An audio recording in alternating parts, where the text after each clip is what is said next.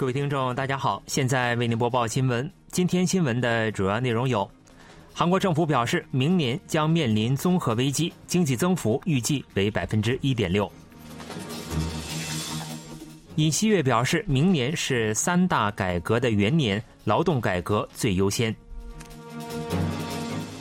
韩国今年贸易逆差已近五百亿美元，出口或连续三个月减少。以下请听详细内容。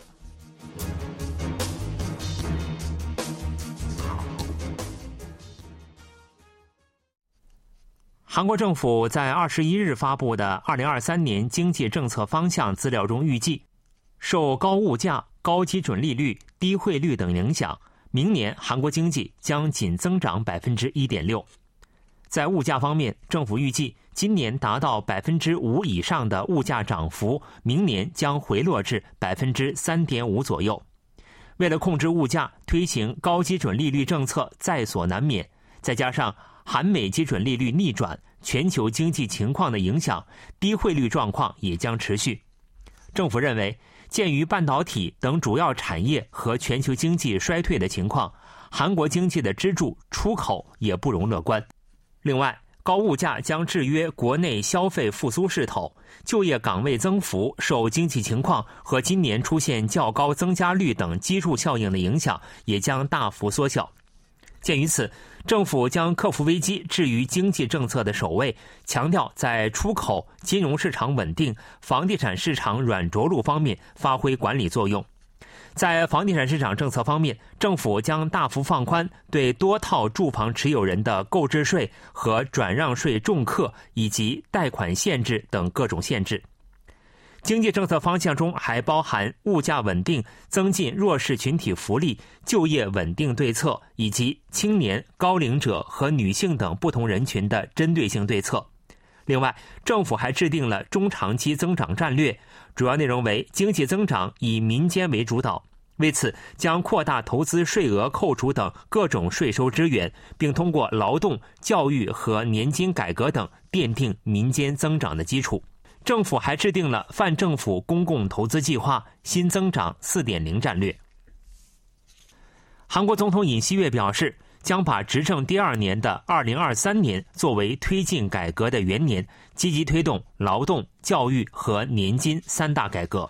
尹锡悦二十一日在青瓦台迎宾馆听取企划财政部的新年工作报告，并主持紧急经济民生会议和国民经济咨询会议。尹锡悦表示，即使劳动改革、教育改革和年金改革不受民众的欢迎，但为了国家的未来和下一代，也必须完成改革。尹锡悦强调，在三大改革中，将首先推进劳动改革，改善劳动市场的双重结构，构建合理的补偿体系，改变劳劳监剥削性体系。这才是尊重劳动的价值。尹锡悦在介绍改善劳动市场双重结构的必要性时表示，如果劳劳间的双重结构和两极化深化，就好像劳资间已深入协商一般，存在劳劳间的剥削性结构，其本身就降低了劳动的价值，无视劳动的价值。尹锡悦表示，为了防止工会腐败，有必要实现工会会计的透明化。在确立劳资法治主义、确保劳动灵活性和进行劳动改革方面，工会腐败也和公职腐败、企业腐败一样，是韩国社会应铲除的三大腐败之一。我们应严格执法。尹锡悦表示，为防止工会腐败，有必要加强工会会计的透明度。我们的劳动运动、我们的工会活动，应建立在透明的会计基础上，才能更健康的发展。半导体等韩国主要出口产品的出口额大幅收窄，韩国出口连续三个月减少的可能性加大。截至目前，今年韩国贸易逆差规模已接近五百亿美元，创历史最高值。关税厅表示，截至十二月二十日，韩国出口额为三百三十六点三八亿美元，同比减少百分之八点八。继十月和十一月之后，十二月出口额很可能连续第三个月减少。同期进口额为四百点六四亿美元，增加百分之一点九。随着进口继续增加，预计将连续第九个月出现贸易逆差。截至十二月二十日，今年贸易逆差规模已达到四百八十九点六八亿美元，创历史最高值，是此前出现最高逆差的一九九六年的逾两倍。受世界经济放缓导致需求减少等影响，韩国主要产品出口额大幅收窄，半导体出口额同比减少百分之二十四点三，钢铁产品、无线通信机器和精密机器等的出口额也出现骤减。从出口国家来看，韩国最大贸易对象国中国的出口巨减百分之二十六点六，对越南、日本和中国台湾的出口也有所减少。对中国贸易收支，今年九月曾一度转为顺差，但十月和十一月再次出现逆差。在出口下滑的情况下，由于冬季能源需求增加，原油、天然气和煤炭的进口提升，贸易逆差幅度随之扩大。尤其是天然气进口，较去年增加了一倍以上。美国并未对北韩侦察卫星研发能力给予明确评价。仅表达了这证明太空领域重要性的原则性立场。美方还表示，美韩联合军演是同盟的象征，同时也包含了遏制挑衅的意义。针对北韩是否拥有侦察卫星研发能力的提问，美国国防部发言人帕特里克·赖德未予置评，仅称这是涉及到情报的问题。不过，赖德表示，北韩自行公开侦察卫星有关信息，证明了在当前的安全环境下，太空领域的重要性。赖德说，北韩的举措再次证明了太空领域在当前情况下的重要性。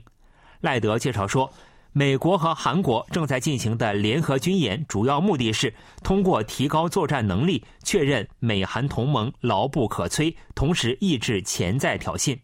赖德说：“美国是可靠的同盟，我们拥有对地区潜在威胁国家的威慑力，同时也确保了必要时的应对能力。针对北韩暗示将以正常角度发射洲际弹道导弹，美国国务院表示这是不必要的危险想法，并再次敦促北韩重返对话。美国国务院发言人普赖斯表示：‘我们持续就北韩挑衅发出这是危险、破坏稳定且没有必要的信息。’”在这种情况下，当地时间十日，美国空军一架 B 二轰炸机在飞行过程中因故障紧急着陆，该机型二十架轰炸机全部停飞。有声音担忧这会否加重潜在安全威胁。对此，美国国防部反驳称，美方拥有多种战略轰炸机，拥有足够的应对能力。美国政府当地时间二十日正式宣布对人道主义援助项目予以制裁豁免。美国财政部当天通过新闻资料宣布，根据联合国安理会的决议，海外资产控制办公室将采取历史性措施，对人道主义援助项目予以制裁豁免。本月九日，联合国安理会接受非政府组织等团体的要求，通过决议案，将人道主义援助项目排除在制裁对象之外。人道主义援助项目此前也曾得到豁免，但因需逐一获批，一直有意见认为限制较多。随着美国财政部采取豁免措施，美国政府层面的人道主义援助、联合国和红十字会的国际活动、灾难、卫生、环境、教育、和平建设等领域的非营利组织援助项目将适用制裁豁免。该原则适用于联合管理会整体制裁体系。因此，涉及多项制裁的对北韩人道主义援助项目也将受到影响。但由于人道主义援助项目已获对北制裁豁免，因此实质性影响并不大。十一月，北韩从中国进口了三万多吨的大米。据美国之音广播电台二十一日援引中国海关总署发布的资料报道，十一月，北韩从中国引进了三万零一百七十二吨大米。进口额达一千二百八十三万美元，该进口量多于北韩今年一至十月从中国进口的总大米量。这是北韩二零一九年九月从中国进口三万三千四百九十二吨大米后，三年两个月来的最大规模。另外，北韩十一月还从中国进口了六千五百九十六吨的面粉。据美国之音分析，十一月北韩与中国的贸易额为一亿两千五百七十二万美元，环比减少百分之十八，但粮食进口规模反而呈增加趋势。二零二零年新冠疫情爆发后，北韩担心病毒传入，大量减少了中国产大米的进口。二零二一年完全没有进口中国大米，但今年北中货运列车重启运行，进口量也开始呈现增加势头。根据十二月韩国农村振兴厅发布的调查资料，今年北韩的粮食作物产量同比减少十八万吨，为四百五十一万吨。世界粮食计划署在十二月的报告中预计，今冬北韩地区降水量不足，并将北韩列为粮食危机担忧地区。韩国各地二十一日凌晨开始降下大雪，大部分地区的降雪于当天下午陆续结束。雨雪天气过去后，寒潮将再次来袭。从西海海上飘入的雪云层，从当天凌晨起影响韩国，全国各地出现雪云天气。雪云层持续向东移动，当天下午起，大部分地区的降雪结束。截至当天下午，江源内陆山区和济州山区出现二至七厘米降雪，中北、庆北、庆南西部内陆地区出现一至五厘米降雪，中南内陆地区、全北东部和全南东部内陆地区出现一至三厘米左右的降雪。雨雪过程结束后，冷空气再次南下，严寒天气将再次出现。预计二十二日清晨，江原到铁原的气温将降至零下十五度，首尔零下九度等，较二十一日低五至十度。本轮寒潮将在二十三日达到顶峰，当天首尔清晨气温将降至零下十四度，将出现今冬最寒冷天气。大范围降雨降雪后，寒潮随即来袭。道路很可能出现结冰，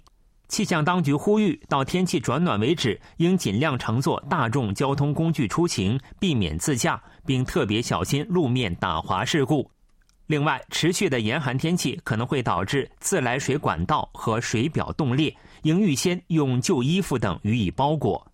老人和抵抗力较弱的人群应避免外出，必须外出时应戴好防寒帽和手套等，做好预防准备。新闻为您播送完了，是由于海峰为您播报的，感谢各位收听。